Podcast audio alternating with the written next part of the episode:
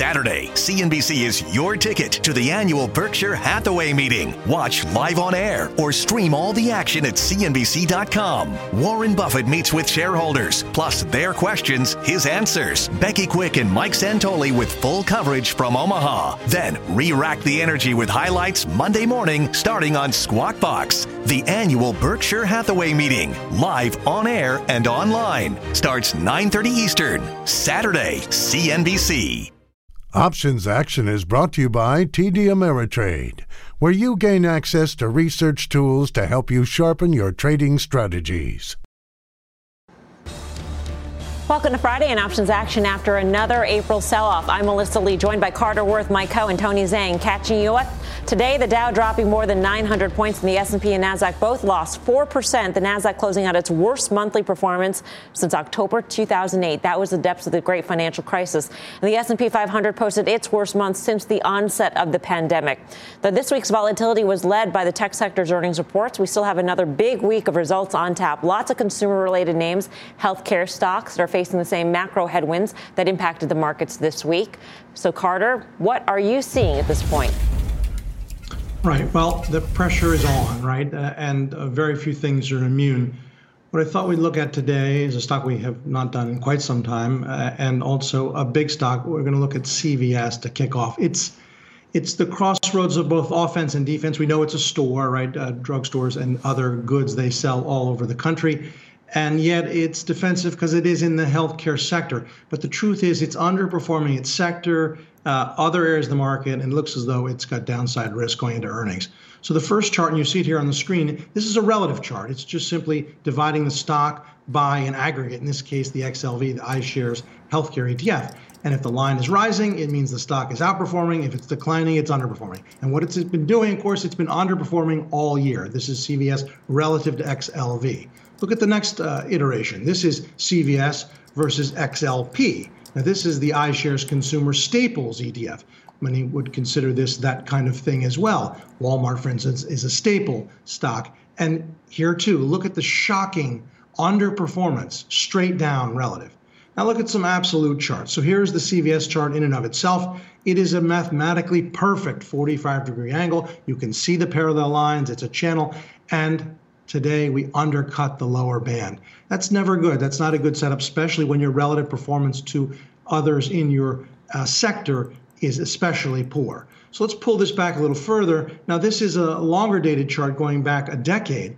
And what's interesting is where this stall is occurring. We almost got back to those highs of 2014, and now we're starting to roll. So pull back a little further. Here's the next chart. Is it a double top?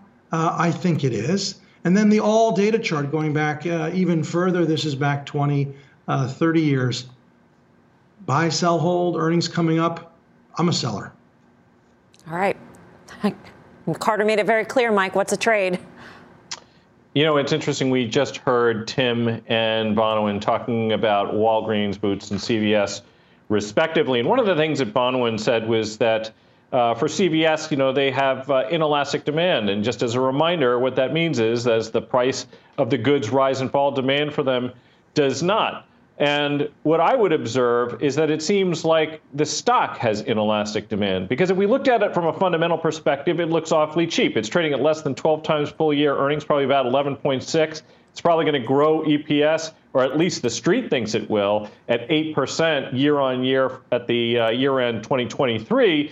So when you look at it from that perspective, you would have to think this thing is a buy. And yet it underperformed the S&P today. So this is a stock that typically moves about 5% on earnings. And interestingly, when I was looking at the June 95.85 put spread, that cost about two and a half bucks, about two and a half percent of the current stock price, and would be profitable if it made that 5% or so implied move to the downside. You know, I'm with Carter here. This this market doesn't feel particularly good, and even though implied volatility in a couple places is slightly elevated, and sometimes that's a suggestion that you should either be selling premium, and sometimes it's a suggestion that you be, should be buying the market. Look, the VIX closed above 30. That was a level that I was looking for a week ago.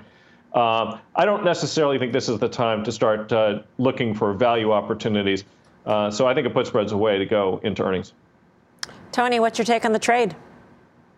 Yeah, so I, I, agree. If you look at the chart itself, you know, this is a stock that has largely consolidated above 100 since mid-December. And just today, you've seen that break below that level, as Carter is referring to break below that channel. And when you couple that with poor relative performance to its sector, that really gives you a good indication as to potentially what could you what could uh, happen on earnings. And then if you look at the fundamentals here, Wal, uh, uh, uh Walgreens recently just um, reported uh, based on uh, a few uh, a couple of weeks ago, and what we saw here was that COVID-related revenues is really what they're expecting uh, is going to be softer going into the second half of this year and into next year. This is really what's carried these two stocks quite a bit as um, over the past couple of years, as these are stocks that really hasn't gone, gone anywhere prior to the pandemic. So when you think about that softness that we're expecting from COVID-related re- revenues going into next year, and then you still consider the valuations that Mike was referring to, trading at 12 times earnings while relatively inexpensive, is still in the middle of the range for this particular stock historically. The low end of the range for CVS is closer to seven times earnings. So you really have quite a bit of room here to the downside from a value perspective. So for those reasons, I think there's still potentially quite a bit of downside, especially if you see softer guidance going into the second half of this year. And I think that's what we're going to see here from CVS. So if you look at the trade structure that Mike's using here, the put debit spread, he's choosing a debit spread that's pretty uh, quite a bit out of the money. But by doing so, he's only risking two and a half percent of the stock's value, and he's only paying about a quarter of the ten dollar width of the debit spread. That gives him a three to one risk to reward ratio if CVS gets back down to the $85, which is roughly the breakout level from which CVS broke out above before it consolidated into that $100 range that I was referencing at the very beginning. So I think the price target here makes a lot of sense. A low risk, high payoff uh, reward into uh, earnings for CVS. Carter, how does Walgreens stack up compared to the CVS chart? Well, it looks terrible. I mean, worse. Worse? Yeah. wow. more even more clearly a sell, I guess. All right, continuing our theme of seeing through the volatility, sometimes it's best to let all uncertainty get out of the way before you proceed, such is the case with Tony's next defensive play, which a little differently for us already reported earnings. So Tony, what else are you seeing in T-Mobile?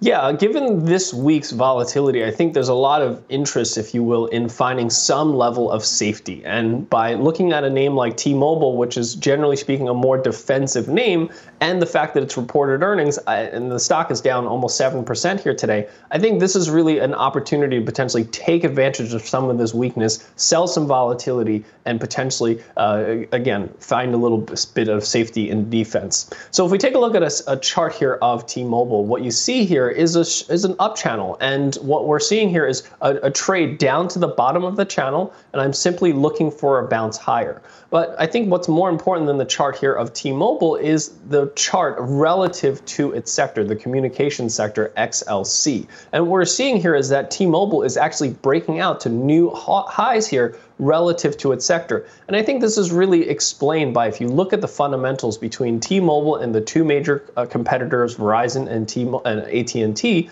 you're seeing T-Mobile add roughly triple the number of subscribers each quarter relative to those two other names. And this is really what's driving the outperformance of this particular stock. It's why it's why it trades at a higher valuation because it has that higher growth uh, number while maintaining profit margins that are equal, if not better, than the other two competitors. So, for those reasons, I'm trying to take advantage of a name that currently has elevated implied volatility, but is also in a fairly orderly uptrend. And one of the ways that I'm trying to take advantage of this is trading an iron condor. And I'm specifically choosing strike prices that gets me to Uh, basically the upper end of that channel while taking advantage of the elevated implied volatility here. So I'm going out to the June 3rd expiration and I'm selling a 118, 124, 133, 139 iron condor here. I'm collecting about $3.17 on a $6 wide iron condor. So I'm collecting a little bit more than one half of the width or the total risk that I'm taking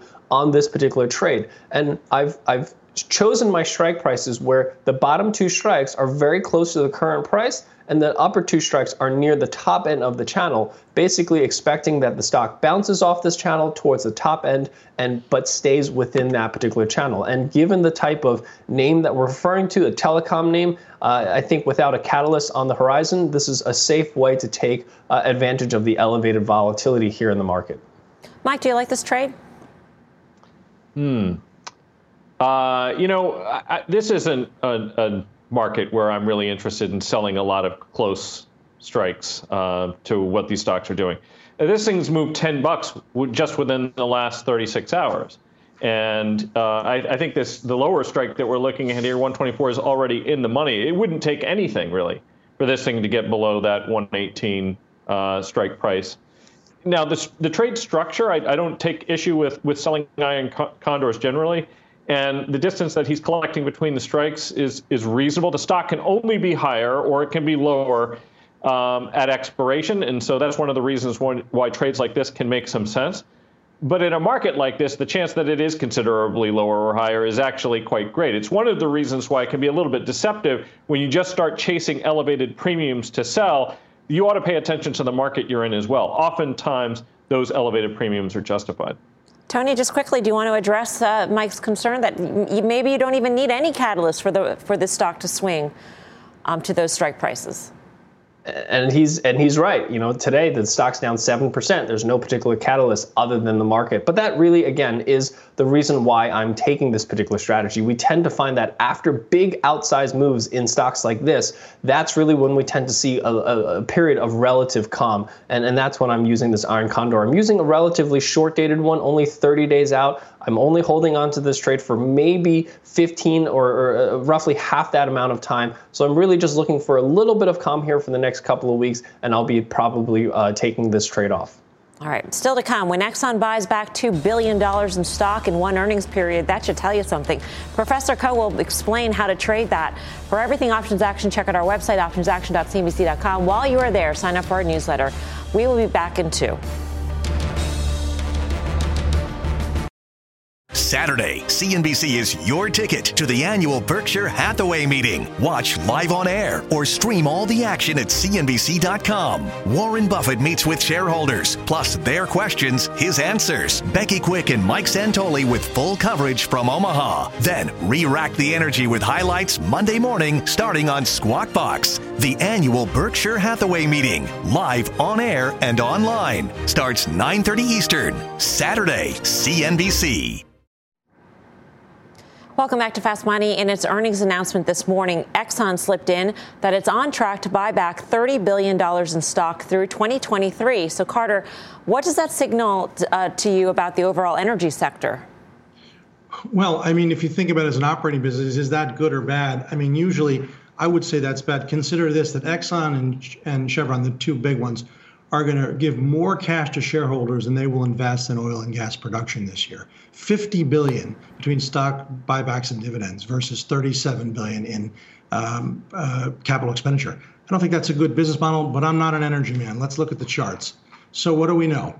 We know we have a trend and we have a break in trend. There's sort of no way around that. At one point, uh, the XLE, this is the ETF, was up 50%. We broke trend hard. We rallied back, and today we kind of hit our head at the underside of that line. Now, if we look at a longer term chart, uh, we saw this sequence uh, over the past two years. In 2020, we had a big uptrend and we had a break in trend. We consolidated, went again, and I think this is just yet the second break in trend. Um, I'm a seller, not a buyer. Two long term charts. So this is a weekly chart the next one, we got right back to the highs of 2017. Couldn't quite get above a little bit, a week or two, and now faltering. And so, final chart, draw the lines how you will. I would call this a pretty well defined double top. All right. So, Mike, what's the trade here on energy?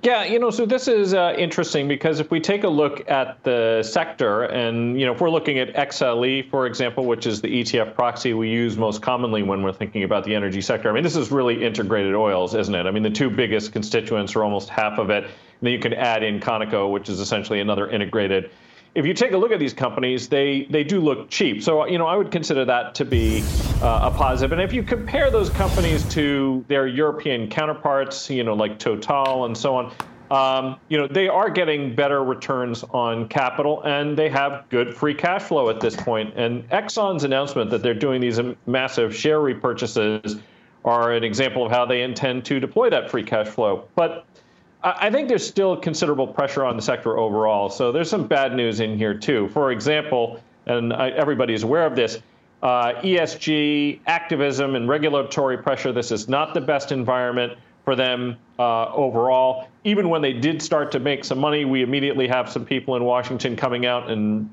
you know suggesting that they're gouging and sort of coming after them. And this is after they had massive losses the prior year. Uh, Exxon in particular is, you know, they've reduced their investment in production, and Carter was alluding to that, and their production is declining. So you need to make some investment in your business. Uh, and if you're not doing that, a good question would be why. And if you take it, a look at even the Bulls upside price targets um, for the space, they're fairly modest. Uh, if you're looking at Exxon, I think the average analyst price target is just under 94 bucks a share. The stock was just over 86. That's not a whole heck of a lot of upside, and that's from the optimists.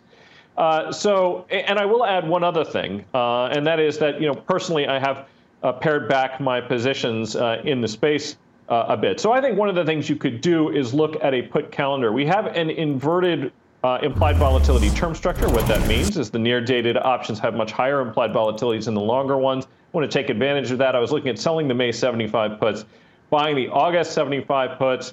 Uh, and when I was looking at that, it was about two and a quarter to, that you'd collect on the Mays, pay about five and a half on the Augies, and that would get you about three and a quarter um, in net spend essentially to put that trade on. And I think this actually has a fairly wide uh, band. Now, obviously, when you put a straight calendar on, if the stock goes r- down very, very sharply, uh, you can actually get the trade wrong. But I think that would require a pretty big move to the downside, and I'm not expecting that simply because uh, oil prices still remain a little bit elevated, and I think that creates the near-term support. But you know, after May expiration, you're going to own that longer-dated put, and you can do more things with it.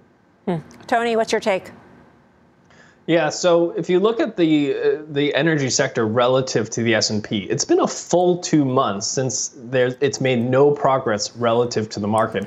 That certainly is concerning. And then if we go back all the way to 2008, which is the last time energy has outperformed the overall market, since that time, the last year and a half, this has been the longest and the biggest outperformance of energy relative to the markets. So I'm not exactly sure that this two month pause is necessarily the end to that outperformance here. Um, and you do have to consider the fact that, as Carter was referring to, the two largest names, Exxon and Chevron, make up 43% of this ETF. So it's really those two names in, in, the driver's seat. And if you look at the, the fundamentals of those particular companies, Mike refers to the good and the bad. I think the good, I completely agree with him. The bad, I don't think it's actually that bad. And if you think about the underinvestment, that's really uh, the what what drives the potential catalyst of, of lower supply that can drive oil prices significantly higher on some type of catalyst. So for those reasons, I'm not as bearish here on, on energy stocks, at least at the moment. But if you look at the trade structure that Mike's using,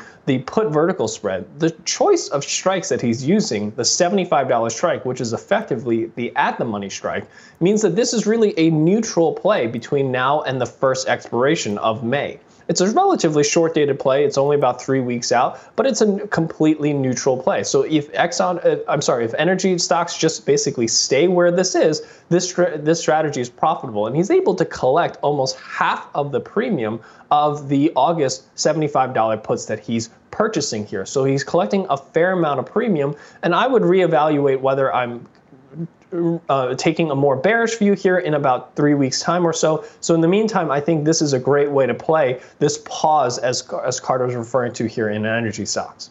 All right, we want to stick with the energy space, and uh, Mike, we want to do a little early look back. You laid out a Halliburton trade earlier this month. There's still some time on this one, but what do you do now, Mike?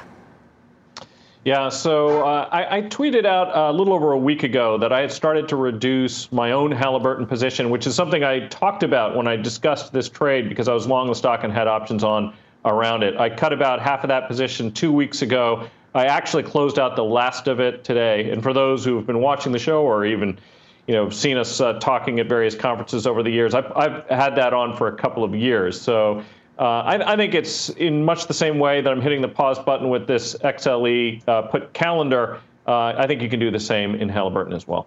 All right, up next, we are primed and ready to look back on one of Tony's trades from last week. More options action right after this.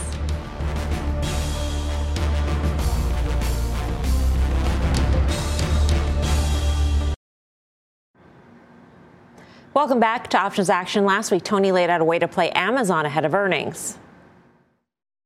This is a chart that Carter has spoken to quite a bit over the past few quarters. You have a stock that has outperformed the broader markets for a vast amount of time before over the past two years, really going absolutely nowhere from an absolute basis. But the most important thing for me is really those relative charts. The underperformance relative to the market and its sector is telling for where it's going to trade. I'm going out to the May expiration and I'm choosing a 2885, uh, 2855 put vertical here, spending about $11.80 for this vertical spread.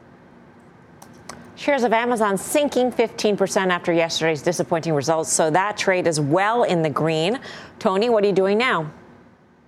Yeah, so for a vertical spread like this, where we're well below the, the lower strike price, you're trading near the max gain on this particular trade. Whether you took the exact strikes that I used or you adjusted it lower based on Monday's open, either way, you probably are near that max gain. It's time to take profits and move on to the next trade. Um, Carter, just curious, and I asked you this uh, during Fast Money, but I'll ask for the benefit of the OA viewers as well. When does Amazon become so bad it's good? Right. So uh, there's both magnitude and duration to that sort of concept, and uh, at least as I learned it. And so we have, to some extent, magnitude, but it's it's just fresh off a gap and a drop. Uh, it's never good to buy into the first day of a sort of uh, dislocation, if you will. We don't have price discovery yet. We just had the facts, the earnings. Uh, let it stand aside. All right. Up next, your tweets and the final call.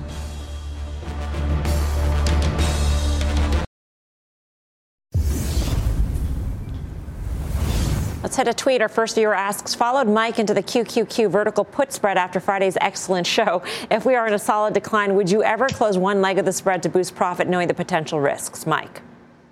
Yeah, I think I wouldn't close one leg, but you can consider rolling. You can roll down and out, straight down, or even if vol has gotten too steep, you can roll down and in. All right, final call time, Carter. CVS acts poorly going into earnings. If you're long, we'd take measures. If you're a short seller, we'd hit it. Tony. Play for a bounce here in T-Mobile, selling an iron condor. Mike Khouw. Put spreads in CVS going into earnings.